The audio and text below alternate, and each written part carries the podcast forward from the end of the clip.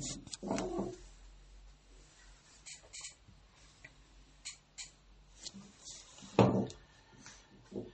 וברכה לכולם, ערב שבת שלום ולצופים בשידור החי, אני מצטער על העיכוב, הייתה כאן איזושהי תקלה תקשורת שלא אפשרה להתחיל את השידור ועכשיו כולנו יחדיו. אז אנחנו במשנה בדף נ"ט עמוד א', אחרי שהשלמנו את אה, משנת סיקריקון ואת אגדות החורבן שנבעו ממנה, אנחנו עוברים היום למשניות נוספות, משניות שממשיכות לעסוק בענייני תיקון העולם, ובהמשך גם במושג מקביל שנתחיל לעסוק בו היום בעזרת השם, המושג דרכי שלום.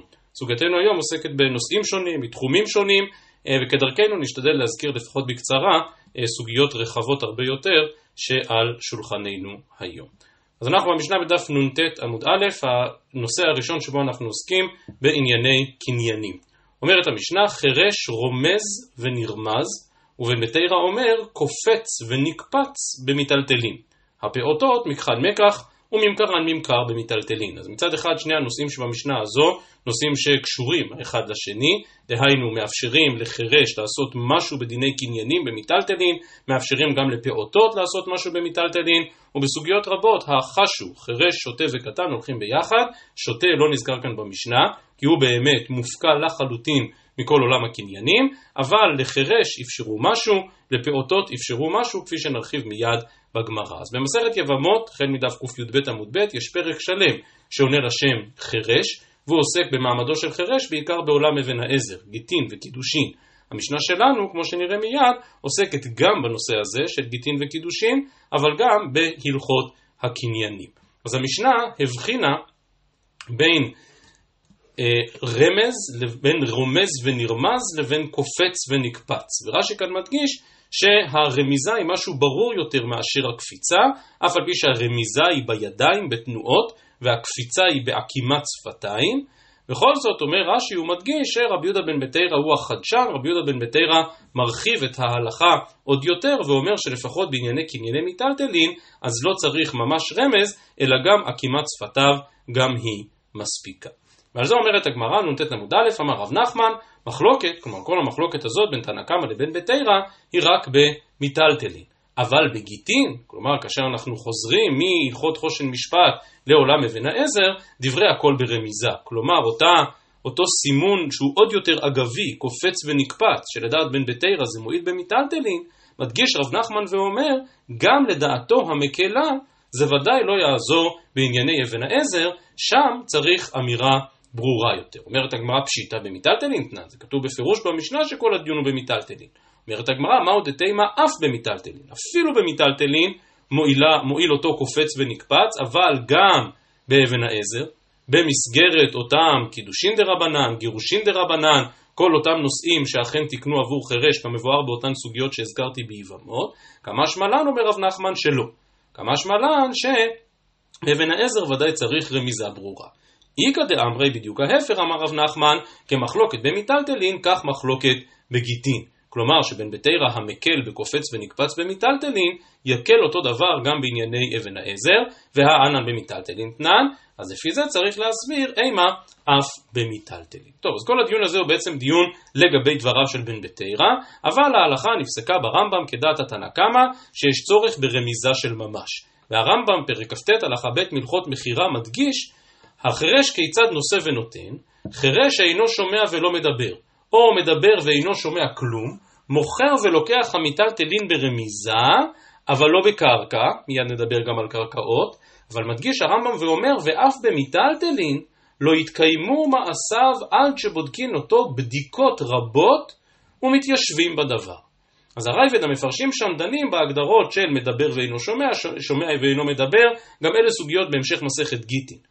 אבל לענייננו חשובה ההגדרה העקרונית הזו ברמב"ם בדבר הצורך לבדוק ולהתיישב בדבר כדי לוודא שאם אנחנו מפעילים כאן איזשהו הליך קנייני שכל כולו מבוסס על רמיזה בלבד, אזי הרמיזה הזאת צריכה להיות ברורה כדבריו של הרמב"ם בבדיקות רבות ומתיישבים בדבר. אז זה אם כן היכולת הקניינית של חירש במיטלטלין, שוב אנחנו לא סומכים על בן בתירא של קופץ ונקפץ, אנחנו דורשים רמז ורמז ברור, אבל שוב, אף שהוא חירש ואף שאיננו בן דעת ואף שלא אמר דברים ברורים, הרמיזה הזו מספקת לענייני קנייני מיטלטלין. ואותו דבר חידשה המשנה גם על פעוטות, אף על פי שמדובר על ילד קטן, ואין בו דעת, בכל זאת יכול למכור ולקנות מיטלטלין. אומרת הגמרא, פעוטות מקחן מקח וממכרן ממכר במיטלטלין, ועד כמה? כלומר, עד איזה גיל נחשב פעוט? מח ורב יהודה דרב יצחק ברי, כלומר הצביע על הבן שלו ואמר, הנה, כבר שיט, כבר שבע, ילד בן שש שבע, הוא כבר יכול לקנות ולמכור. רב כהנא אמר, לא, קצת יותר גדול, כבר שבע, כבר שמונה. ומתנית התנא, כבר תשע, כבר עשר, ולא פליגי. כל חד וחד לפי חורפי. באמת הרמב"ם פוסק שהגיל הראשון שנזכר, גיל שש, הוא גיל המינימום. כלומר מתחת לגיל 6 ילד ודאי לא יכול לקנות, אחרי שעבר את גיל 6, אז כל ילד וילד לפי חורפי, לפי סברתו, לפי היכולת שלו באמת לקנות ולמכור. אומרת הגמרא וטעם המים, הרי סוף כל סוף הוא קטן, וכל עוד לא ימלאו לו 13 שנה, הוא לא בר הכי, איננו בן דעת באף תחום בהלכה, וממילא גם לא בדיני הקניינים. אז למה צריכה משנתנו בעצם לחדש את הדין של קניין לחירש במיטלטלין, את הדין של קניין לקטן במיטלטלין. וטעם המים, אמר רבי אבא בר יעקב, אמר רבי יוחנן, משום כדי חייו. כלומר, בהחלט יכולים להיות מצבים, גם על חירש, גם על קטן, שהם אה, צריכים איכשהו להסתדר, שהם צריכים איכשהו להתארגן, שהם צריכים משהו לקנות. ולכן באו חכמים, ואף על פי שהדבר הזה איננו מועיל מדאורייתא, באו חכמים ותיקנו קניין שכזה מדרבנן, כדי שהקטן יוכל להסתדר, יוכל להתנהל, צידו השני של המטבע, של אותה תקנה משום כדי חייו, מופיע הבא המשנה שנראה מיד, דף נ"ט עמוד ב', שמציאת חירש שוטה וקטן יש בהם גזל משום דרכי שלום. כלומר, גם אפשרו לו לקנות ולמכור, גם אפשרו לו לקנות אבל כל זה מדי רבנן כדי לא לפגוע בו, כדי לאפשר לו בכל זאת התנהלות מסוימת בעולם, כי שוב, מצד אחד הוא עוד לא בן 13, אבל מצד שני, הוא כבר מבין מה קורה, הוא יודע פחות או יותר לפי חורפי, ולכן לפחות יש לו קניין מדי רבנן. ברשותכם אני ממש מדלג שלוש שורות קדימה, כי יש פה איזה אמירה שהיא ממש לא קשורה לעניין, מיד נחזור אליה. שואלת הגמרא, דילגתי שלוש שורות קדימה, וטעותן עד כמה? כלומר נניח שאותו ילד עשה איזשהו קניין, שאמרת שהוא מיל מדי רבנן והייתה טעות, והיה בלבול. כי זה קורה, כי הוא ילד, הוא כנראה פחות אחראי. האם יש כאן איזשהו שוני בדיני הונאה? אמר רבי יונה אמר רבי זיירא, עד שטות כגדול. שום הבדל. שום הבדל. ההנחה היא שילד בן שמונה, בן תשע, מצליח להבין כמה עולה אה, שקית שוקו שהוא רוצה לקנות, וגם לא במרכאות עובדים עליו במחיר. אז אם ההונאה יותר משטות, פחות משטות, כל דיני ההונאה, את זה ילד כבר יכול להבין. באי אביי, מתנתו מאי. אז אם הוא יכול גם לתת מתנה ולא רק למכור. רב יימר אמר, אין מתנתו מתנה. מר בר אשי אמר, מתנתו מתנה. הפכוה, כלומר הפכו את הדעות, שרב יימר אומר שזו מתנה ורמר בר אשי אומר שלא, ושדרוה לקמא דרב מרדכי. כלומר, ואז הוא שומע שמר ברב אשי סבור שאין מתנתו מתנה. אמר לי, זילו אמרו לבר מר, כלומר לבנו של רבנו של רב אשי, לאו אחי אבא עובדא, אתה לא זוכר מה קרה פעם? כי אבא קיימר, חד קריא ערא וחד קריא דרגה. כלומר, הוא ממש הזדרז ללכת, כבר רגל אחת על המדרגות, ואז רצנו אחריו ושאלנו אותו, כבוד הרב, רב אשי, ואמרנו להם, מתנתו מהי? מה דינו של קטן במתנה, ואמר לן מתנתו מתנה.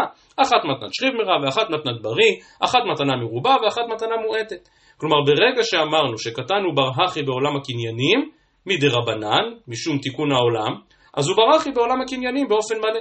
בין במתנה כזו, בין במתנה אחרת, חס וחלילה, שיהיה מצב של שכיב מרע שהוא קטן, אבל כל עולם המתנות, כל עולם הקניינים, פועל אותו דבר גם כאשר אנחנו מדברים על קטן, וזו באמת מסקנת הגמרא, שמפני תיקון העולם, מפני, אה, כדי שהקטן באמת כדי חייו יוכל להתנהל בעולם, אזי דיני הקניינים חלים לגביו באופן מלא, למעט קרקעות. מפורש בסוגיה שכל הקניין הזה הוא באמת קניין מדי רבנן. ואומנם ראשונים רבים לומדים שכאשר דעת אחרת מקנה, כאשר בא מישהו אחר ומקנה לקטן, אז קניינו מדאורייתא לכל דבר ועניין. והסברה היא שקטן הוא אישיות משפטית רלוונטית. כל הבעיה זה שקצת חסרה לו דעת. ולכן כאשר מישהו אחר משלים את החסר, כאשר מישהו אחר מקנה לו, הקניין הזה הוא קניין גמור. וזו שיטת התוספות בהרבה מאוד סוגיות בש"ס, כמה מהן גם במסכת גיטין, כמו התוספות לאל בדף י"א, הסוגיה המרכזית להלן בדפים ס"ד, ס"ה, ועוד במקומות רבים, אני חושב שיש יותר מעשרה תוספותים במרחבי הש"ס, שעומדים על הנקודה הזאת, שכאשר דעת אחרת מקנה לקטן, אזי הקניין הוא קניין מדאורייתא. אמנם היסוד הזה של התוספות לא מקובל על כל הראשונים, רבים הבינו שהרמב"ם חולק על העניין הזה, והקצות בסימן רל"ה בסעיף קטן ד', אגב הדיון בזכין וזכין לקטן, דן בהרחבה רבה בנושא הזה של דעת אחרת מקנה. הזכרתי את זה גם כדי שנכיר את המחלוקת הזו בין הראשונים, אבל בעיקר כי הטענה העקרונית של התוספות היא שבאמת דעת אחרת מקנה פותרת את מה שחסר לקטן. מה שחסר לו בעולם הקניינים זה דעת, וכאשר בא מישהו אחר ומקנה לו, אזי בעצם הבעיה נפתרה. והנושא הזה של חסרון הדעת של הקטן יכול להסביר גם את עצם הדין שבמשנה שלנו, שכן, והדגשתי את זה לפני רגע, מפורש במשנה שכל הקניינים של הקטן, שלמסקנת הגמרא הם מועילים באופן נרחב, אבל כל הקניינים הללו מועילים רק במיטלטלין ולא בקרקע. אז ההסבר הפשוט הוא בהתאם לתקנת תיקון העולם, כדי חייו. כלומר, כדי חייו הקטן צריך שתהיה לו מסוגלות ללכת ולקנות משהו לאכול, ולקנות משהו ללבוש. בקרקעות, בקרקעות שיתעסק כאשר הוא יהיה גדול. אגב, יש תקנת חז"ל שיש עסקאות קרקע מסוימות שאפילו ילד בן 13 לא יכול לעשות עד שיהיה בן 20. כמובן רק תקנה, זה לא מעיקר הדין, אבל שוב, לקרקעות יש עוד זמן. קטן לא צריך לסחור בנדל"ן, הוא לא צריך לסחור בקרקעות, זה ההסבר הפשוט. אבל לאור הסוגיה של דעת אחרת מקנה, וכמובן מרכזיות הדעת בעולם הקניינים, בהחלט אפשר היה להרחיב את היריעה עוד יותר. ולהסביר שבעצם קנייני המיטלטלין הם ברובם קניינים שמבוססים על שליטה פיזית בחפץ, משיכה, הגבהה וכולי. בעוד שכאשר אנחנו מדברים על קנייני קרקעות, אז נכון שיש פעולה פיזית של גדר, נעל, פרץ, אבל עיקר הקניין בקרקע הוא בשטר, או במעשה קנייני מופשט יותר, וכאשר אנחנו מדברים באמת על קניינים מופשטים, בזה באמת הדעת נותנת שהקטן מופקע מזה. כלומר, קטן יכול למשוך, קטן יכול להגביה. קטן לא יכול לבצע פעולות שכל כולן מבוססות על דעת, ולכן הוא לא יכול לקנות קרקעות. עכשיו, למה נפקא מינה? הנפקא מינה היא האם יש קניינים מסוימים בעולם המיטלטלין, שגם אותם הקטן לא יכול לעשות, ואני מתכוון כמובן לקניין סודר, קניין חליפין, קניינים שבלשון האחרונים הם קניינים שמבוססים אך ורק על פעולה משפטית צרופה, על פעולה שיסודה בדעת.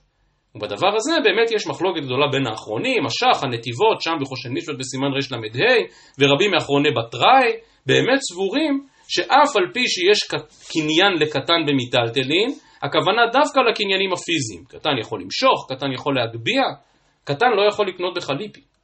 אין חליפין לקטן. כי שוב, קניין כזה שמבוסס כל כולו על הדעת, מזה קטן בהכרח מופקע, ולכן אני מסכם ואומר שוב, זה שקטן לא יכול לקנות קרקעות, ואפילו לא אחרי תיקון העולם, בפשטות זה משום שקרקעות אין בהן את המימד של כדי חייו. אבל אם היינו רוצים להעמיק את זה יותר, הרי שקטן מופקע בקניין בקרקעות בגלל שבאמת לקטן אין דעת. נשלים את השני משפטים שדילגתי עליהם, כמו שאמרתי, ממש ממש לא קשור לסוגיה שלנו, היות שאת הדין הזה של קניין לקטן משום כדי חייו הזכירה הגמרא בשם רבי אבא בר יעקב בשם רבי יוחנן, מביאה הגמרא עוד ביאור מקראי אחד בשמו.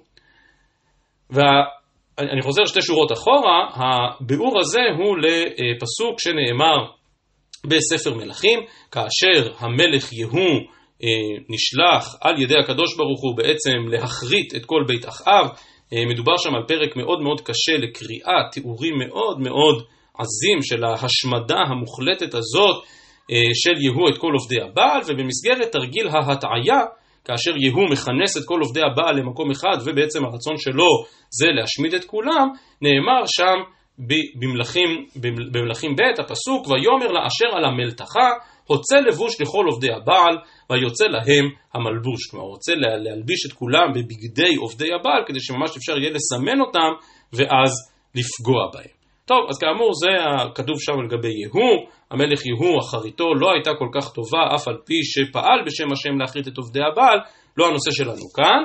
הגמרא רק שואלת שאלה אחת, והיא, מהי מלתחה? מה פירוש המילה מלתחה? אז היום כששואלים אותנו, כל אחד יודע מה זו מלתחה, מילה מאוד פופולרית, גם בשיח שלנו, וכאן המקור המקראי שלה, ואם כן שואלת הגמרא, מהי מלתחה? אמר רבי אבא בר יעקב, אמר רבי יוחנן, דבר הנמלל ונמתח. כלומר, מלתחה זה לא סתם מקום עם בגדים, אלא זה דבר שבא לוודא בגדים מסוג מסוים, בגדים מאוד איכותיים, שהם נמללים ונמתחים. כלומר, בגדים שאפשר בעצם לקפל אותם ויהיו מאוד מאוד קטנים, אבל אחר כך אפשר למתוח אותם ובעצם יכולים להתאים את עצמם לפי גודלו, לפי מידתו של הלובש. כי את הרב דימי אמר רבי יוחנן, שיגר לו בוניים בן נוניים לרבי, בוניים בן נוניים היה כנראה אדם מאוד עשיר, כמו שאומרים כאן המפרשים, ופעם אחת כשי לרבי הוא שלח סיבני וחומס סלסלה ומלמלה. סיבני וחומס כאמגוזה ופלגי דאמגוזה, סלסלה ומלמלה כפיסטוק ופלגי דפיסטוק. מהי מלמלה? דבר הנמלל ונמתח. כלומר, פעם אחת הוא רצה לכבד את רבי באיזה שהם בגדים מיוחדים, אז מה הוא שלח לו? הוא שלח לו בגדים שיכולים להתקפל עד הגודל של אגוז. יכולים להתקפל עד הגודל של פיסטוק. כלומר, בגד שלם, שאפשר כל כך כל כך כל כך לכווץ אותו, אבל אחר כך התכונה של הבד זה שהוא יכול גם להימתח מאוד ולהתאים את עצמו לגודלו של הלובש. ובכן אותה מלתחה שאמורה שם ביהוא זה לא סתם ארון בגדים, כמו בלשון שלנו וכמו פשוטו של מקרא שם, כמו שאומרים המפרשים, אלא מכוון לבגדים מאוד מיוחדים, כמו אותם בגדים שבוניים בן נוניים שלח לרבי. שוב, כמו שאמרתי, ממש לא קשור לסוגיה שלנו, ולכן השלמתי קודם את הדיון על קנייני קטן, והנה השלמנו גם את העניין הזה. אנחנו עוברים אל המשנה הבאה, וכאמור המשנה הזו היא מעניין לעניין באותו העניין, אחרי פרק וחצי שדיבר על תקנות של תיקון העולם, אנחנו עוברים למושג שונה, אבל מאוד דומה, והוא המושג של דרכי שלום. במשנה כאן בדף נ"ט יש רשימה ארוכה של הלכות משום דרכי שלום. אנחנו בסוגיית הגמרא כאן, דף נ"ט ודף ס', נספיק לדון היום רק בהלכה הראשונה, ולכן את המשנה נלמד יותר מהר. אומרת המשנה דף נ"ט עמוד א', אלו דברים אמרו מפני דרכי שלום. כהן קורא ראשון, ואחריו לוי ואחריו ישראל מפני דרכי שלום. מדורי דורות, אחד הנושאים שיש בהם רגישות רבה, הוא נושא העליות לתורה.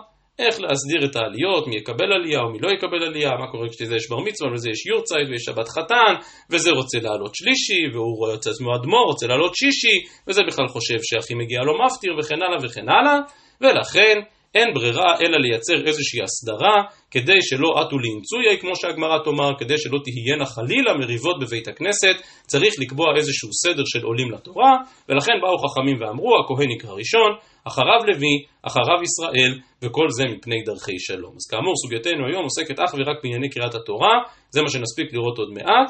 יתר ההלכות במשנה בעזרת השם במוצאי שבת. אז אומרת המשנה מערבין בבית ישן מפני דרכי שלום, כאשר עושים עירוב חצרות, שמים אותו באחד מן הבתים בחצר, ויש חזוקה לאחד הבתים שאצלו שמים את העירוב, לא עוברים לבית אחר מפני דרכי שלום. בור שהוא קרוב לאמה מתמלא ראשון מפני דרכי שלום, יש אמת מים, ממלאת הרבה בורות, וצריך לקבוע איזשהו סדר מי ממלא ראשון ומי שני, אז גם כאן תקנה דרכי שלום. מצודות חייו ועופות ודגים. צייד ששם איזושהי מצודה, הוא באמת נלכד משהו בתוך המצודה. האם יש פה קניין? הוא קנה את זה, הרי הוא לא שם את זה בתוך החצר שלו, הוא שם את זה ברשות הרבים. אז לכאורה זה שחיה נתפסה במצודה שלו זה עוד לא קניין. ובכל זאת אומרת המשנה, יש בהם גזל מפני דרכי שלום. כלומר, המצודתו של אדם קונה לו אף על פי שאין זה קניין גמור משום דרכי שלום, רבי יוסי אומר שזה גזל גמור, והגמרא שנראה במוצאי שבת תסביר שגם לדעת רבי יוסי זה לא באמת גזל גמור, גם רבי יוסי מודה שזה רק קניין מדי רבנן. כנ"ל גם מציאת חירש שוטה וקטן, יש בהם משום גזל מפני דרכי שלום, רבי יוסי אומר לא רק דרכי שלום אלא גזל גמור. והלכה שלישית מאותו עניין, עני המנקף בראש הזית, כלומר עני שעלה לראש הזית כדי לקבל את מתנות העניים שמגיעות לו ולקטוף אותן בעצמו, ואז הוא מנקף בראש הזית והזיתים נופלים על הארץ, יכול לעמוד עני על הארץ ולקחת אותם לעצמו, עני אחר. אבל זה כמובן לא הגון. עני אחד עלה לראש העץ כדי לקחת את המגיע לו, ועני אחר עומד מתחתיו ולוקח את הכל.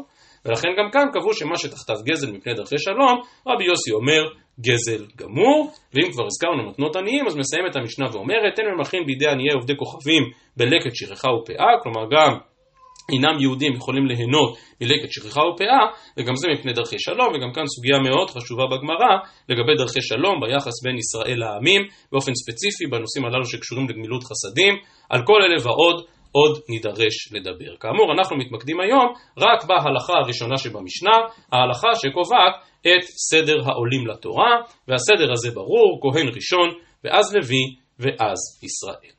אומרת הגמרא מנעני מילה, אז מניין באמת החליטו שהכהן הוא זה שיעלה ראשון? אמר רב מתנא דאמר קרא, ויכתוב משה את התורה הזאת, ויתנה אל הכהנים בני לוי.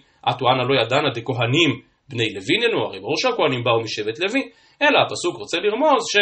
כאשר כותבים את התורה, הכהן ברישא, ורק אחר כך לוי. רבי יצחק נפחה אמר מהכה, וניגשו הכהנים בני לוי, גם שם, אגב, הפסוק נאמר בהקשר של איזושהי אה, סמכות, פרשת עגלה ערופה, כאשר הכהנים בני לוי הם אלה שמקריאים ועושים ומובילים את כל התהליך הזה, וגם שם, אטו אנא לא ידינא דכהנים בני לוי נינו, אלא כהן ברישא והדר לוי. רב אשי אמר מהכה, לא מפסוק בתורה, אלא מפסוק מדברי הימים, בני עמרם אהרון ומשה, בני עמרם אהרון ומשה, וייבדל אהרון להקדישו, קודש קודשים הוא ובניו עד עולם. אז הנה מפורש שהכהנים לפני הלוויים. רבי חייא בר אבא אמר מהכה, אחרי כל הרמזים שהבאת, לכאורה יש פסוק מפורש בפרשת הכהנים, בפרשת אמור, וקידשתו כי את לחם אלוהיך הוא מקריב. ואם כן רבי חייא בר אבא אומר שזה פסוק מפורש, וקידשתו לכל דבר שבקדושה. תנא דבר רבי ישמעאל, וקידשתו לכל דבר שבקדושה, לפתוח ראשון ולברך ראשון, וליטול מנה יפה ראשון. ובאמת הרמב"ם ראה את דין וקידשתו כהלכה פסוקה, כך כותב הרמב"ם, פרק ד' מהלכות כלי המקדש, הכהנים הובדלו מכלל הלוויים לעבודת הקורבנות שנאמר ויבדל אהרון להקדישו קודש קודשים ומצוות עשי להבדיל הכהנים ולקדשם ולהכינם לקורבן שנאמר וקידשתו כי את לחם אליך הוא מקריב וצריך כל אדם מישראל אומר הרמב"ם לנהוג בהן כבוד הרבה ולהקדים אותם לכל דבר שבקדושה לפתוח בתורה ראשון ולברך ראשון וליטול מנה יפה ראשון. והתוספות כאן נותנים דוגמאות למה זה ליטול מנה יפה ראשון, אני קורא כאן בתוספות לפנינו נ"ט עמוד ב', כגון במעשר עני, או בצדקה אם הכהן הוא עני, או חברים המסובים בסעודה, כלומר בכל אחד מן המצבים הללו, ודאי שצריך להקדים את הכהן. אגב, התוספות מעירים שאם לאדם יש שותפות עם כהן, הוא לא בהכרח צריך לתת לכהן לקחת חלק ראשון, כי בדבר הזה יש אה, סימן לא יפה. כלומר, בסופו של דבר אנחנו כן צריכים להתנהל עם הכהנים כמו שמתנהלים בעולם הכלכלי, כמו שמתנהלים בעולם החברתי. ובכל זאת במקומות שבהם גם ככה מישהו צריך לקחת ראשון, אזי הכהן הוא זה שפותח ראשון ונוטל ראשון וכן הלאה זו הדרך, וכאמור פשט הגמרא וכך מפורש גם ברמב"ם שהדין הזה הוא דין דאורייתא של ממש. כלומר, זה לא רק איזשהו רמז לכך שהכהנים בפני הלוויים, אלא חיוב גמור להקדים את הכהנים. ועל זה אומרת עכשיו הגמרא משפט מאוד מאוד חשוב ויסודי לפרק שלנו, ובכלל. אמר לאביי לרב יוסף, רגע רגע לא הבנתי, אם באמת יש אי אילו רמזים שהכהן לפני לוי, אז זה משום דרכי שלום. אבל אם זה שהכהן צריך לעלות ראשון זה מבוסס על דין וקידשתו שהוא דין דאורייתא, אמר לאביי לרב יוסף מפני דרכי שלום, דאורייתא היא. כלומר, זה שהכהן עולה ראשון, זה דין דאורייתא גמור מצד וקידשתו.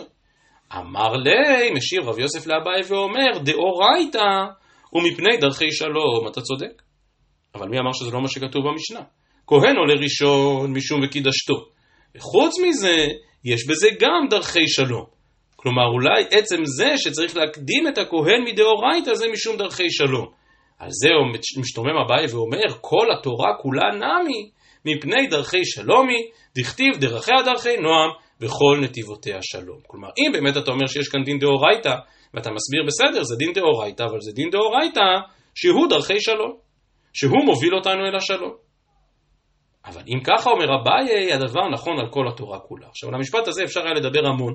אם אתם זוכרים, הזכרנו אותו כשלמדנו סוכה ויבמות, את המושג של דרכי נועם, וראינו שלעיתים יש הלכות מפורשות כאשר החז"ל התלבטו בפרשנות המקרא, בפרשנות מדרש ההלכה, ובחרו בפירוש כזה או אחר, אם זה בהלכות ארבעת המינים ואם זה בהלכות ייבום, משום שהפירוש שנבחר הוא פירוש שנובע מתוך תפיסה של דרכי נועם. אז על הנקודה הזאת דיברנו בעבר, לא אחזור עליה עכשיו.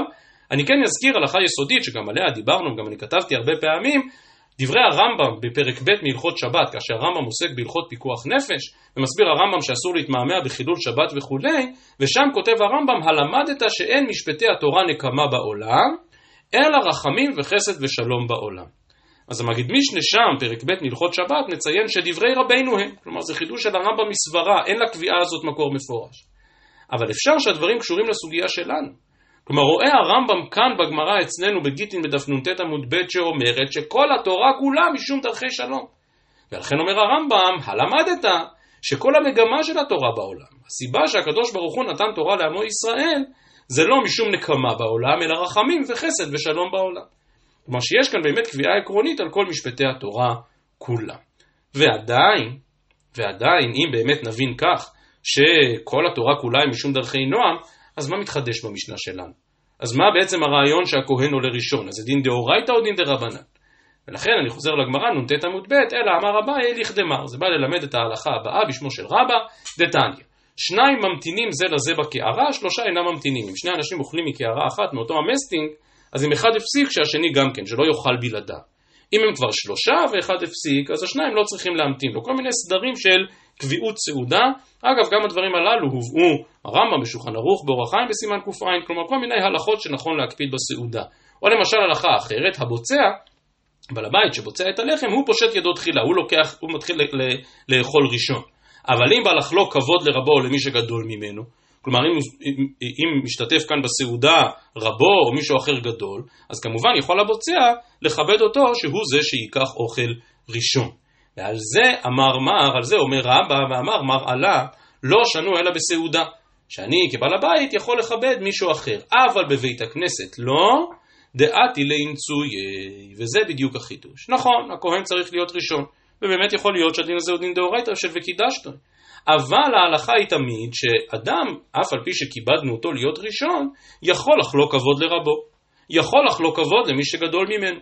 כך בסעודה, בא רבא ואומר, אבל בבית הכנסת לא.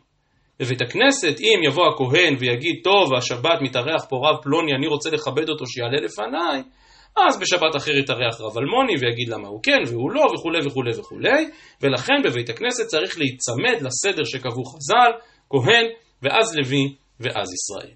כלומר, דין וקידשתו במקומו עומד, אבל אפשר לחלוק כבוד לרבו, ועל זה באה תקנת חז"ל שאומרת, אבל בבית הכנסת לא יחלקו כבוד לרבו, דעתו לאמצוי.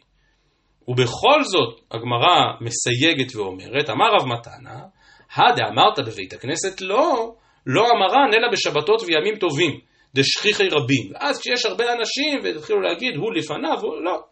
ואז צריך להיצמד לסדר של חז"ל. אבל בשני וחמישי לא. שני וחמישי אין כל כך הרבה אנשים בבית הכנסת, מניינים קטנים יותר, ואז באמת הכהן לא חייב לעלות ראשון. יכול לכבד את הרב שיעלה לפניו. אגב, התוספות כאן מירים בשם רבנו חננאל, שבבתי כנסת שלנו גם שני וחמישי דינם כיום טוב. משום שכנראה בתקופתם, בשני וחמישי, לא היו באים הרבה אנשים לבית הכנסת, כבר רבנו חננאל והתוספות אומרים, אבל היום אנשים ברוך, ברוך השם באים גם בשני וחמישי.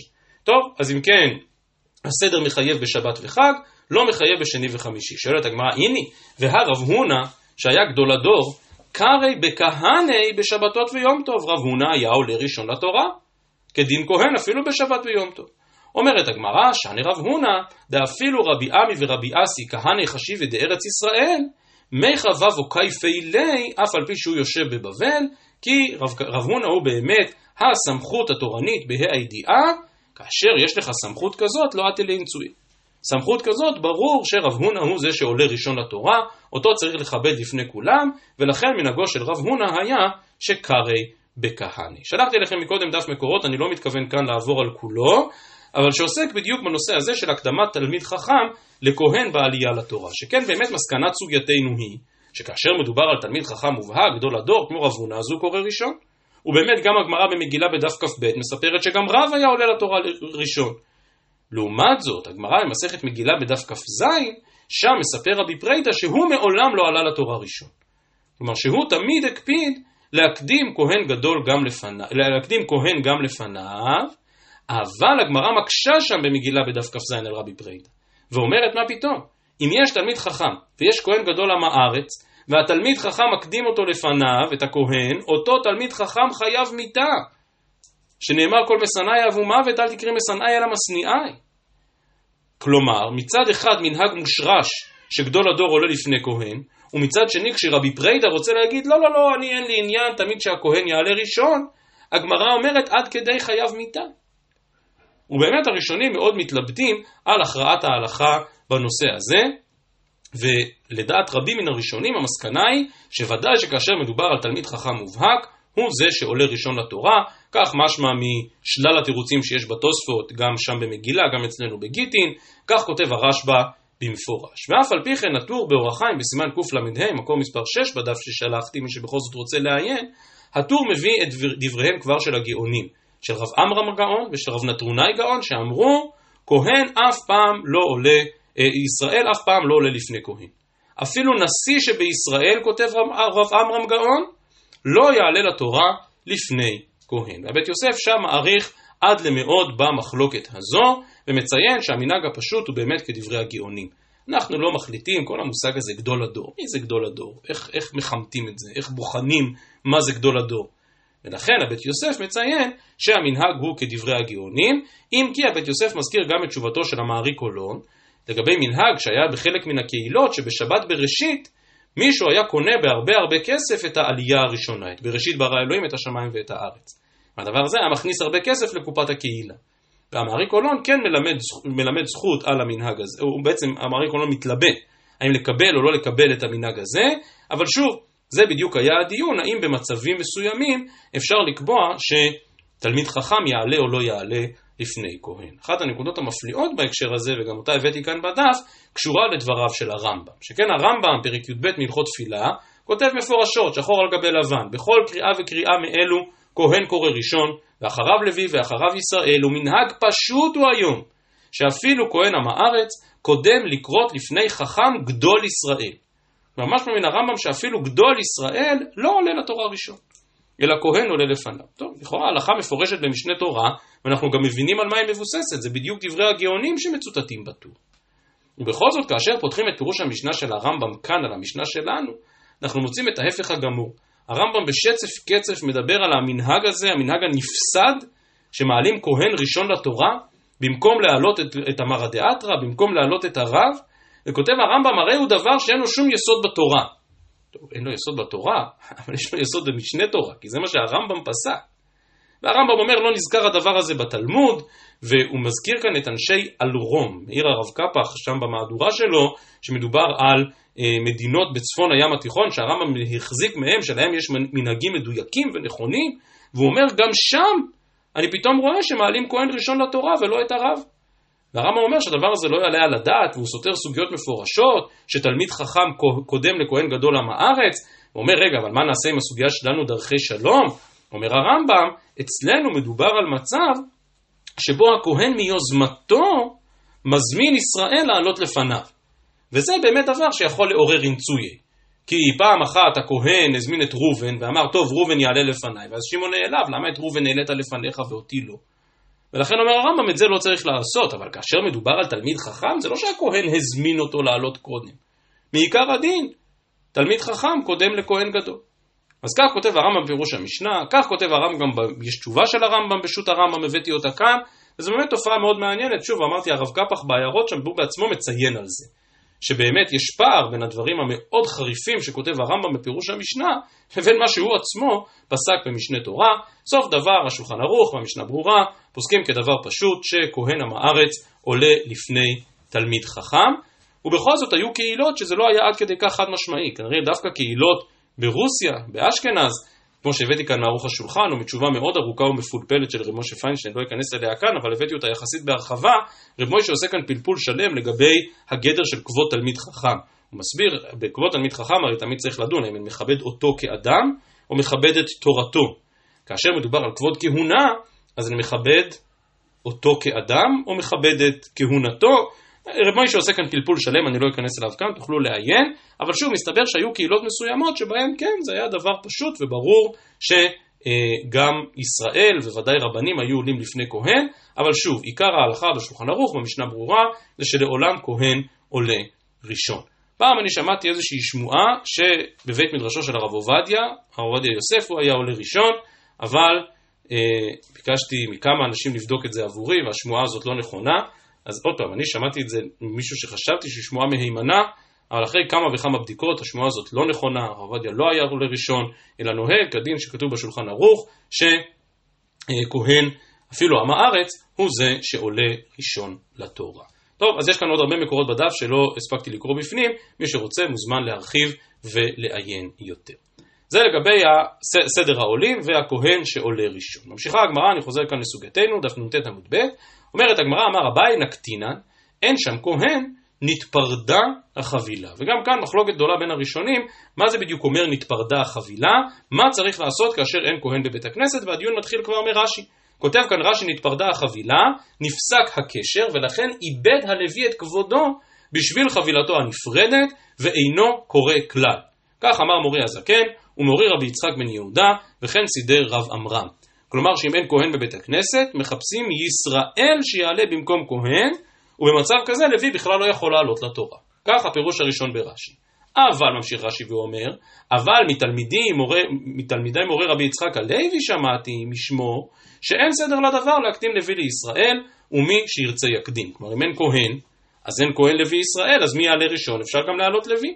לא חייבים, אבל אפשר. כלומר, לפי הפירוש הראשון, לפי השיטה הראשונה שרש"י מזכיר, כאשר אין כהן, לוי לא עולה בכלל. לפי הפירוש השני שרש"י מזכיר, איך שרוצים, כאילו רוצים להעלות את הלוי, שיעלה לוי, לא רוצים, אז לא. ובאמת, גם התוספות כאן מזכירים דעה שהלוי בדווקא יעלה שני, כלומר יעלה ישראל במקום כהן ואז לוי. אלא שבזה באמת לכאורה יש חשש מסוים שיחשבו שהישראל הראשון הוא כהן. ולכן בעצם מה שהתוספות כאן מזכירים, זה הדבר היחיד שנפסק שלא עושים. כלומר, שלא מעלים ישראל במקום כהן ואחריו לוי.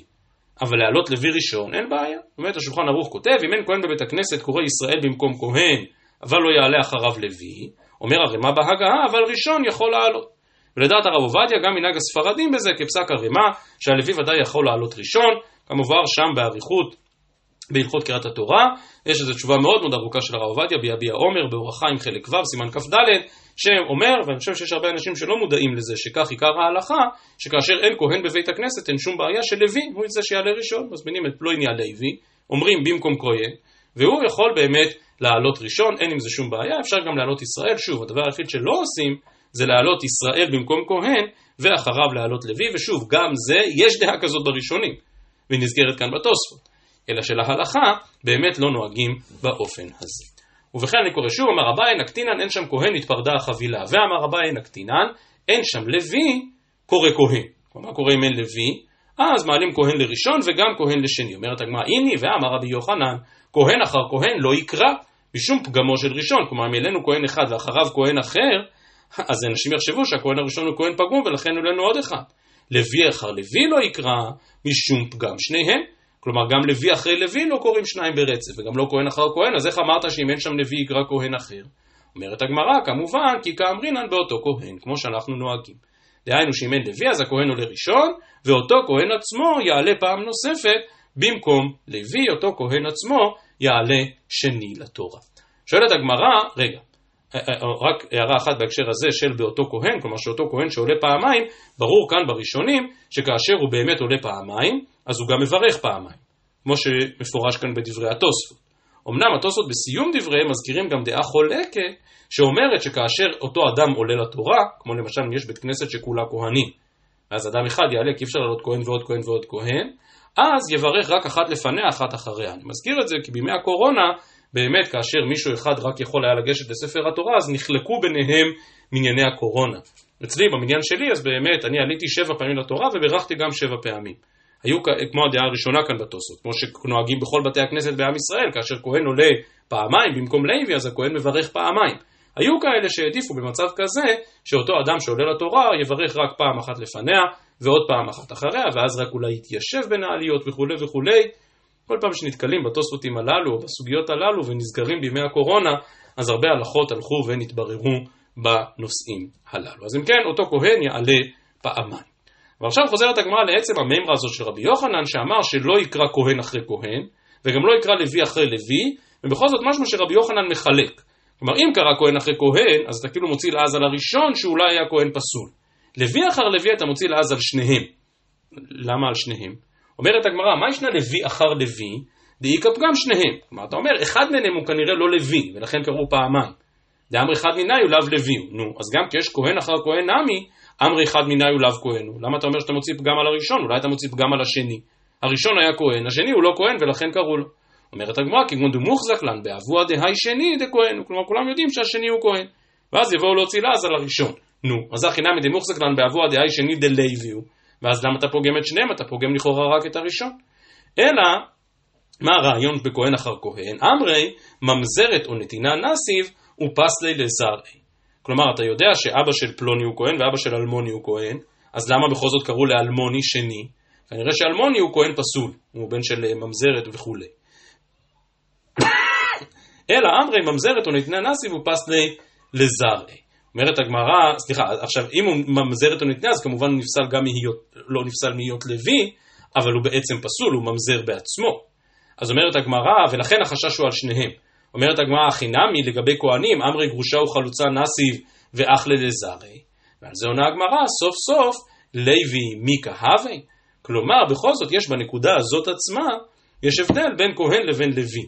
שכן, אם באמת הוא נשא גרושה או חלוצה, אז הכהן הזה כשלעצמו הוא כהן פסול, הוא חלל, ולעומת זאת, לגבי לוי, החשש הזה לא קיים. טוב, הסוף דבר באמת בלוי יש לחשוש לשניהם, ואילו בכהן יש לחשוש רק לראשון. אומרת הגמרא הוא למען, אבל כל החשש הזה, שמא יאמרו ושמא יאמרו למען. אילה יושבין, הכחזו ליה, כלומר הם הבינו מה קרה כאן, שעלה כהן ועוד כהן.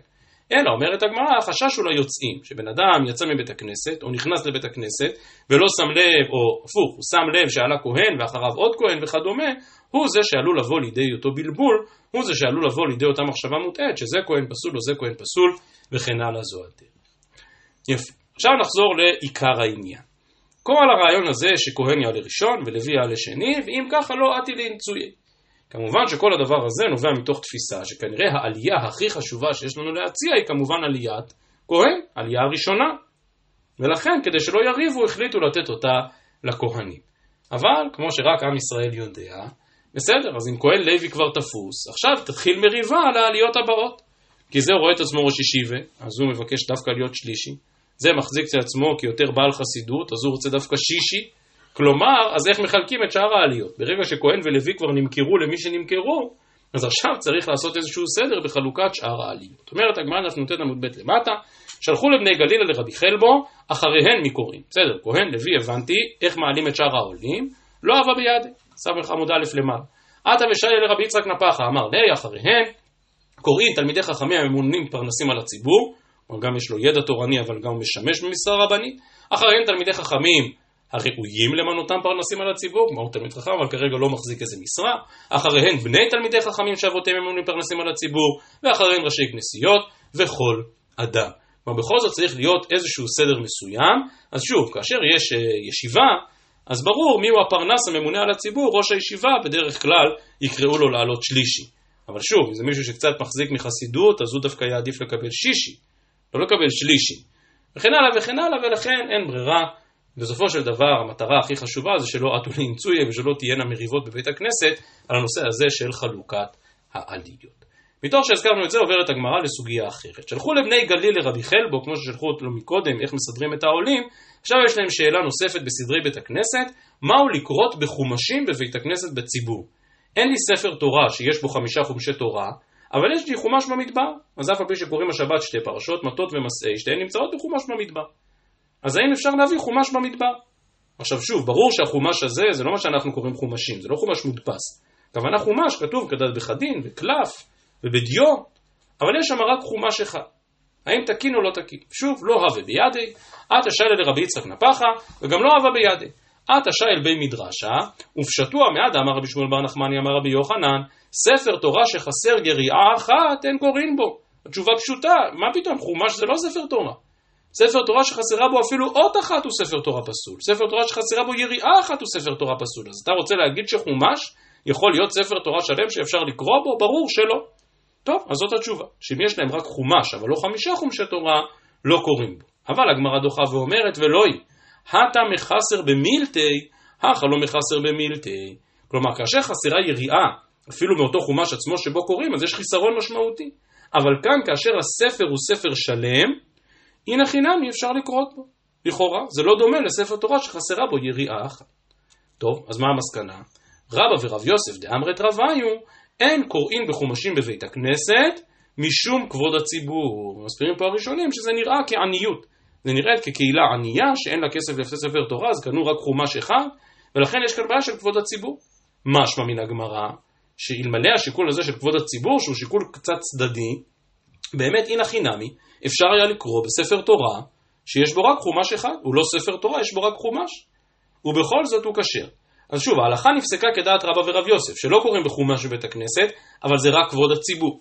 למי נפקא מינה? יש חידוש גדול שהביא הר"ן בשם רבו, הוא מתכוון לרשב"א, הר"ן מביא את זה בשם הרשב"א, שאם יש טעות בספר תורה, אבל בחומש אחר מזה שקוראים בו, מותר להמשיך ולקרוא בספר.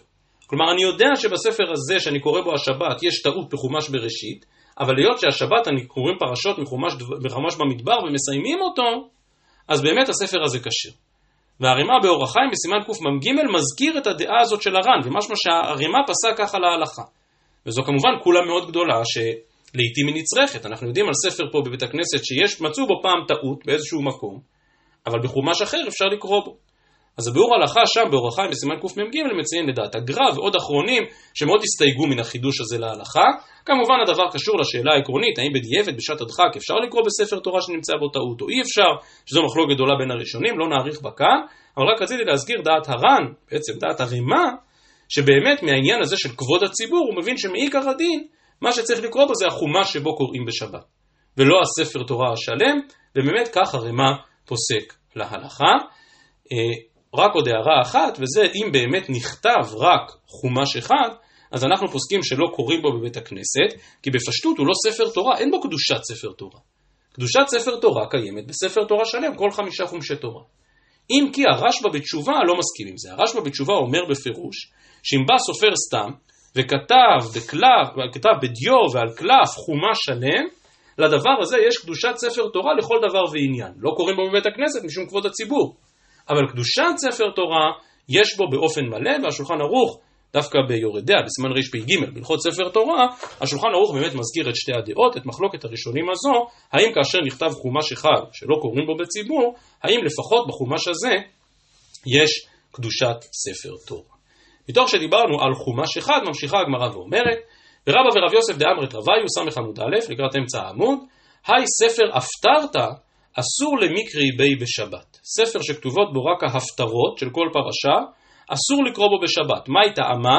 דלא ניתן להיכתב. מראש אסור היה לכתוב אותו. מיד נסביר למה. מר ברבשי אמר, היות שאסור לקרוא בו, אז לטלטול אינמי אסור, אפילו מוקצה אסור בטלטול, מהי טעמה? דלא חזי למקרה בי. אחרי שרבא ורב יוסף אמרו שאסור לקרוא מספר הפטרות, ממילא הוא מוקצה, אסור בטלטול. דוחה הגמרא ואומרת ולואי, שרי לטלטולי, ושרי למקרה בי, מותר גם לטלטל אותו וגם לקרוא בו, דרבי יוחנן וריש לקיש בעצמם, מעייני בספרא דאגדתא בשבת, והא לא ניתן להיכתב, אלא כיוון דלא אפשר עת לעשות להשם הפרו תורתך, החינם מכיוון דלא אפשר עת לעשות להשם הפרו תורתך. ובעצם מכאן נפתחים שני דיונים שהגמרא מיד תרחיב בשניהם. ספר אגדתא הוא ספר שלא ניתן להיכתב, משום שבמובהק מדובר על מדרש האגדה, וזו תורה שבעל פה. וכמו שהגמרא עוד מעט תרחיב, אסור לכתוב תורה שבעל פה. מותר לכתוב רק תורה שבכתב ולא תורה שבעל פה. ולכן, לכאורה, אותו ספר אגדתא אסור לקרוא בו בשבת, כי אסור היה לכתוב אותו. ממילא יהיה גם מוקצה. אבל מה נעשה שרבי יוחנן וריש לקיש שניהם מעיינים בו בשבת? על כורחנו שמבינים עת לעשות להשם הפרו תורתך. כל האיסור לכתוב תורה שבעל פה, זה היה מעיקר הדין. אבל כאשר ראו חכמים, אם זה רבי יהודה הנשיא, אם זה לפניו או אחריו, לא ניכנס לזה, אבל כאשר הם ראו שתורה שבעל פה חלילה תשתכח מעם ישראל אם לא יכתבו אותה, אז עת לעשות להשם הפרו תורתך. ולכן מותר לכתוב מדרש אגדה למרות שהוא תורה שבעל פה. חוזרת הגמרא ואומרת, מהיות שיש עת לעשות להשם הפרו תורתך ומותר לכתוב תורה שבעל פה, ממילא עת לעשות להשם הפרו תורתך ומותר לכתוב גם ספר הפטרתה. כלומר אותו ספר שיש בו רק את ההפטרות. אז זה שלא כותבים תורה שבעל פה, אנחנו מבינים ומכירים, ועוד מעט הגמרא תחזור לזה. אבל למה מלכתחילה הייתה בעיה לכתוב ספר הפטרות? מה הבעיה בו? אז על זה רש"י כאן כותב מפורשות, מה הבעיה לכתוב ספר הפטרות? זה לא ניתן להיכתב פחות מספר אחד שלם לעצמו. כלומר, אומר רש"י בספר הפטרות יש בעיה גדולה, כי הנביאים, כל נביא הוא ספר שלם, ובספר הפטרות אתה כותב פרק אחד מתוך אותו נביא או הפטרה של אותה שבת. ולדעת רש"י זו בעיה, ולכן מלכתחילה חשבה הגמרא שלא לכתוב ספר הפטרות. השאלה הגדולה, וזה דיון עצום באחרונים, אז מה מסקנת הגמרא? הרי הגמרא אמרה, אבל אפשר לכתוב ספר הפטרות, כי עת לעשות להשם הפרו תורתך. אז מאיפה אנחנו נקרא הפטרה? אז באמת יש קהילות קודש בעם ישראל שנוהגות לקרוא מספר הפטרות, יש ספר שיש בו כל ההפטרות, כתוב לך מה הפרשה ומה ההפטרה שלה, ומשם קוראים. מסקנת הגמרא משמע שזה מותר, כי עת לעשות להשם הפרו תורתך. אז האחרונים על השולחן ערוך באור החיים בסימן רפ"ד העריכו בדבר הזה עד למאוד. ומרא דשמטתא הוא הלבוש שכותב שספר הפטרה צריך לכתוב דווקא ספר שלם ודווקא על קלף ככתיבת סתם ובעקבות הלבוש ככה הנהיג הגר"א, והמשנה ברורה כידוע משבח את המנהג הזה, וכך נהרבו בהרבה מקהילות ליטא ומקהילות הפרושים, שבאמת, ספר, אה, שבאמת כותבים את ההפטרות בספר הפטרות, כשר, כדת וכדין על קלף, וכך קוראים בשבת. אבל כבר המגן אברהם שם שם בסימן רפ"ד משיג על הלבוש ואומר, איפה מצאת את זה שצריך לכתוב דווקא על קלף ודווקא בדיו? המגן אברהם אומר, אני כן יכול להגיע למסקנה אחרת מהסוגיה בגיטין בדף ס', והוא, וכך כותב שם המגן אברהם, שהיות שהומצא הדפוס, למה לסמוך על עת לעשות להשם הפרו תורתך ועל כל מיני ספרי הפטרות? לכן המגן אברהם אומר שצריך לקרוא מספר שלם. ומכאן המנהג שרווח בהרבה מאוד קהילות שאין להם ספרי הפטרות, אבל כן מקפידים לקרוא את ההפטרה מתנ"ך שלם. עכשיו שוב, אין, אין צורך בתנ"ך. זה שקוראים מתנ"ך, הכוונה שרוצים בעצם שהנביא יהיה שלם. עם השבת, בעזרת השם, שבת שנייה של אה, בין המצרים, מפטירים בירמיהו, בתחילת ירמיהו, בפרק ב', אז צריך לקרוא מספר ירמיהו. זאת הנקודה. לקרוא מספר שלם. עכשיו, מוכח שם מהמגן אברהם, שכשהוא מדבר על ספר שלם, הוא מדבר על ספר מודפס. הוא לא מדבר על ספר שנכתב בדיו, בקלף. ובאמת, בעקבות המגן אברהם הזה, בקהילות רבות קוראים את ההפטרה מספר מודפס, אבל שוב, לא מספר הפטרות. כי בספר הפטרות אין נביא שלם. ואם כן, עלית וכס, אלה שהולכים אחרי המשנה ברורה, באמת תשתדלו להקפיד ככל שאפשר על הנושא הזה של ספר הפטרות, כך נהוג כאן בישיבתנו בהר עציון, אבל כידוע גם בעדות המזרח, גם בקהילות החסידים לא מצאנו ולא ראינו שהקפידו על הנושא הזה של לכתוב ספרי נביאים, אם כי כן משמע מפשט הגמרא, כמו שפוסק המגן אברהם, שיש מעלה בקריאה מספר שלם או מתנ"ך. אבל עדיין, כמו שהזכרתי מקודם, יש קהילות שדווקא זה היה מנהגם, שקוראים מספר הפטרות וסומכים על מסקנת הגמרא כפשוטה, עת לעשות להשם הפרו תורתך, אין לנו ספרים שלמים ולכן קוראים מספרי ההפטרות. ממשיכה הגמרא דף ס' עמוד א' ואומרת, באה מיני הבאה אמר רבא, מהו לכתוב מגילה לתינוק להתלמד בה? שזה קשור בדיוק לשאלה שלנו, האם לכתוב הפטרה, כי זה רק חלק מחומש, אז האם מותר כדי להתלמד לכתוב לא חומש ויקרא שלם או חומש בראשית שלם, לכתוב רק פרשה אחת שתינוק רוצה ללמוד. תיבא אלמאן דאמר תורה מגילה מגילה ניתנה, תיבא אלמאן דאמר תורה חתומה ניתנה. וזו מחלוקת מאוד מאוד, אה, הייתי אומר, לא יודע, מדהימה או ייחודית, כי אנחנו מנסים לשחזר, אז איך בדיוק זה יתנהל? האם משה רבנו קיבל פרשייה אחרי פרשייה מאת הקדוש ברוך הוא? כל פעם קיבל פרשה אחת, פרק אחד? או שמשה רבנו קיבל את כל חמישה חומשי תורה, כתובים וחתומים ביחד.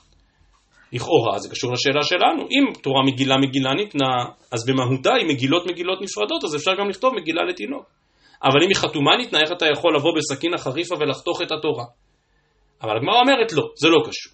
תיבא אלה שני הצדדים. תיבא אלה מאן דאמר תורה מגילה מגילה ניתנה, כיוון דמגילה מגילה ניתנה, אז כותבים אותה לתינוק. או דילמה כיוון דאידבק אידבק, כלומר גם מלכתחילה למשה רבינו התורה ניתנה מגילה מגילה, סוף כל סוף עבורנו חמישה חומשי תורה עם דבר אחד, הם כבר הודבקו ביחד.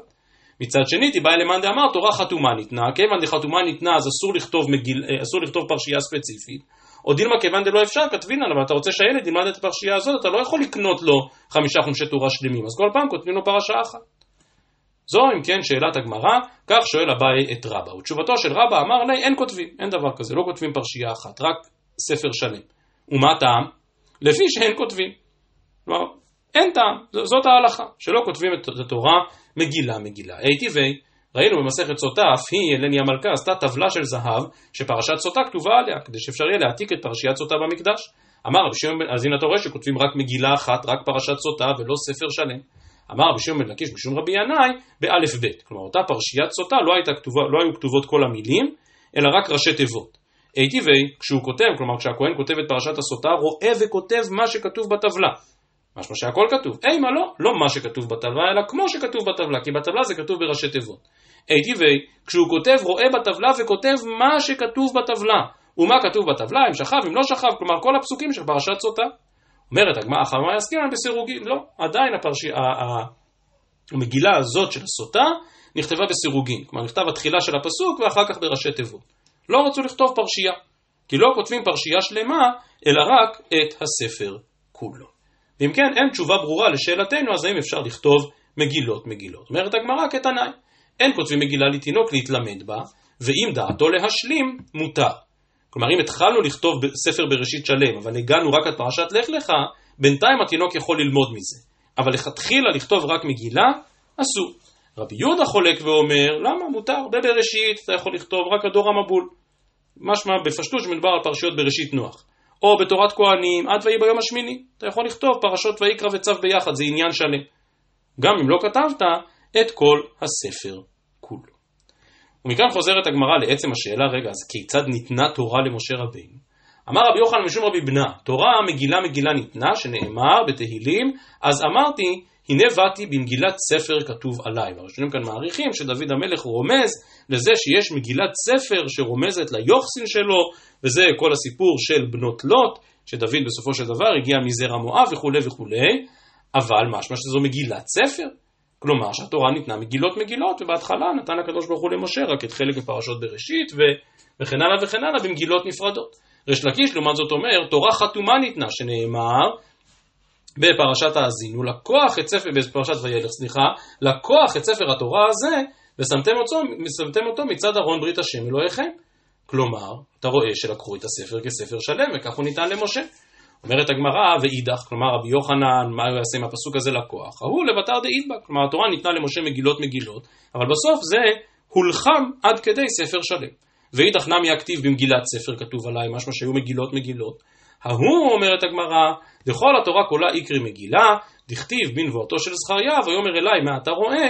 ואמר אני רואה מגילה עפה. וכל עניין המגילה שם בזכריה, ואם כן, התורה כולה מכונה מגילה, אינם לכדי רבי לוי, דאמר רבי לוי, שמונה פרשיות נאמרו ביום שהוקם בו המשכן. ויש כאן אריכות ברש"י וטוסות, כבר נתארכו הדברים מאוד, מה זה בדיוק אותן שמונה פרשיות, אבל הרעיון הוא שהפרשיות האלה ניתנו בנפרד ולא כסדרן, ואלו הן פרשת כהנים, משהו בפשטות שמדובר על פרשת אמור, כלומר מה מותר או אסור לכהנים לעשות, פרשת לוויים של ספר במדבר, פרשת בעלותך, איך מטהרים את הלוויים, פרשת טמאים, שזה כאן קצת דיון בין רש"י לתוספות, האם מדובר על פסח שני או מדובר על החובה להרחיק טמאים וינזרו מקודשי בני ישראל, פרשת שילוח טמאים שהוא פרשת נשוא, פרשת אחרי מות, כי נאמרה אחרי מות שני בני אהרון, פרשת שטויי יין, שנאמרה שם בפרשת שמיני, ופרשת העלאת הנרות, פרשת פרה אדומה, כלומר כל מה שהיה נחוץ לצורך היום השמיני למילואים. עכשיו, זה ודאי לא ניתן חתום, כי ביום השמיני למילואים עוד אי אפשר היה לתת את פרשת קורח, או את פרשת המרגלים. ולכן יש מימד מסוים של מגילות מגילות, לפחות לעניין אותן פרשיות שנאמרו ביום השמיני למילואים. ברור שהנושא הזה של מגילות מגילות, או תורה חתומה, יש בו הרבה הרבה משמעויות ורבדים מעמיקים מאין כמותם שאפשר היה להרחיב בהם, אז רק ברשותכם, היות שלמדנו הרבה מהר"ל השבוע, אה, כאשר עסקנו באגדות החורבן, אז כותב המהר"ל בפרק נ"ט מספרו תפארת ישראל, ובפרק הניזקין פליגי אם תורה מגילה ניתנה או תורה חתומה ניתנה. כי למאן דאמר מגילה מגילה ניתנה, רוצה לומר כי התורה ראויה אל האדם מצד כל מצווה ומצווה. כלומר, גם אם לא היה לנו תרי"ג מצוות, גם אם הייתה לנו רק אחת, כל אחת מהן עומדת בפני עצמה, אומר המהר"ל. ולמאן דאמר חתומה ניתנה, אין התורה ראויה אל האדם, רק מצד שהיא מושלמת. כי מצד שהיא כולה ביחד והיא שלמה, יותר היא שייכת לעולם. כמו שהבית ראוי לאדם, כותב המהר"ל, דווקא כאשר הוא שלם, ואין הקורה בלבד, ואין האבנים בלבד ראויים לאדם. אין לאדם מה לעשות עם אבן, אין לאדם מה לעשות עם קורה. אם לקחו את האבנים והקורות ובנו בהן בית, אדם יכול להיכנס לבית. ולכן אומר המהר"ל שיש כאן מחלוקת מאוד עמוקה בשאלה האם הקישור של אדם מישראל לתורה הוא לכל מצווה בפני עצמה, או שהוא דווקא לכל המכלול כאשר הוא שלם. השפת אמת, רב צודק ואחרים מסבירים שמגילה מלשון גילוי. כלומר שהדיון כאן הוא האם מגילה מגילה ניתנה, האם הצד הנגלה שבתורה הוא עיקר, או אדרבה, האם התורה חתומה ניתנה. האם הצד הנסתר שבתורה הוא העיקר, והרבה פעמים אתם יכולים לשער, היות שכתוב מגילה מגילה ניתנה, אז הרבה מן הדרשות הללו הן דרשות לפורים, למשל, כמו שכותב הדגל מחנה אפרים, שמגילה מגילה ניתנה בזכות שקוראים את המגילה פעמיים, ביום ובלילה, בזכות זה ניתנה תורה לישראל, הדור קיבלוה בימי אחשורוש וכולי וכולי וכולי. אנחנו בין המצרים, לא נאריך עכשיו בדרשות לפורים. אז אם כן, זה לגבי מגילה מגילה או תורה חתומה, ונזכרנו בכל הדבר הזה רק אגב השאלה האם קוראים בחומשים בבית הכנסת. אבל היות שכבר התגלגלנו מעניין לעניין, אז עוד נקודה אחת ובה נסיים. אומרת הגמרא דף ס' עמוד ב', אמר רבי אלעזר, תורה רוב בכתב ומיעוט על פה, שנאמר בהושע, אכתוב לו רובי תורתי, כמו זר נחשבו. ואם כן, רוב התורה הוא התורה שבכתב, ורק חלק קטן הוא התורה שבעל פה. על פניו מימרה מאוד מתמיהה, כלומר התורה שבכתב היא חמישה חומשים, תורה שבעל פה זה כל המשנה וכל הגמרא וכל מה שמסביב. וכנראה רש"י כאן הרגיש בקושי, ולכן רש"י אומר, כל ההלכות שהן במדרש הכתובים, כולן הן בגדר תורה שבכתב. תורה שבעל פה זה רק מה שאין לו שום רמז בכתוב. ולכן באמת רוב התורה הוא תורה שבכתב ולא תורה שבעל פה.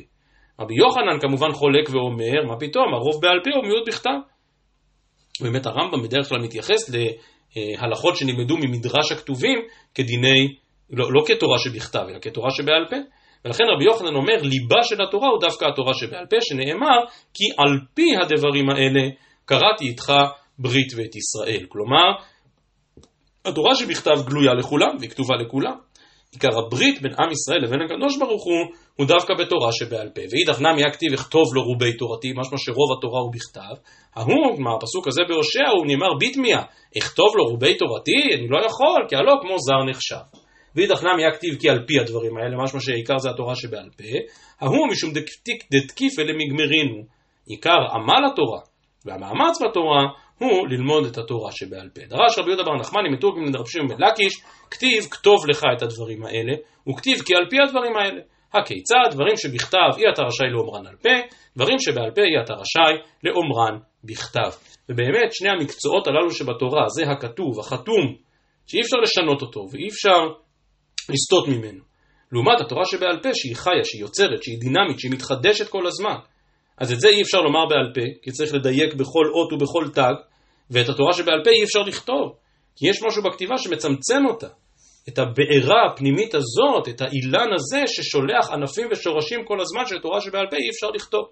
כמובן, למעט השיקולים שכבר הזכרנו מקודם, עת לעשות להשם הפרו תורתך, ולכן גם כותבים תורה שבעל פה. ורבי ישמעאל תנא, אלה, אלה אתה כותב, והיא אתה כותב הלכות. אמר רבי יוחנן, לא קראת הקדוש ברוך הוא ברית עם ישראל, אלא בשביל דברים שבעל פה, שנאמר, כי על פי הדברים האלה קראתי איתך ברית ואת ישראל. כלומר, בסופו של דבר, מה שמייחד אותנו זה בית המדרש. מה שמייחד אותנו זה אותה חדוותא דשמטתא, אותה יכולת לחדש וליצור ולפרוץ, וכמובן, כמו שזכה רבי יהודה הנשיא, רבנו הקדוש, שאף על פי שבאו ומשום עת לעשות להשם להפר תורתך, כתבו את התורה שבעל פה, הדבר לא גרם לעצירת לימוד התורה או למיעוט לימוד התורה, אלא אדרבה, התורה הלכה מאז ועד עצם היום הזה והולכת ונמשכת ומתרחבת ופורצת כדרכה של תורה שבעל פה, כי על פי הדברים האלה קראתי איתך ברית בעת ישראל, שבת שלום ומבורך לכולם.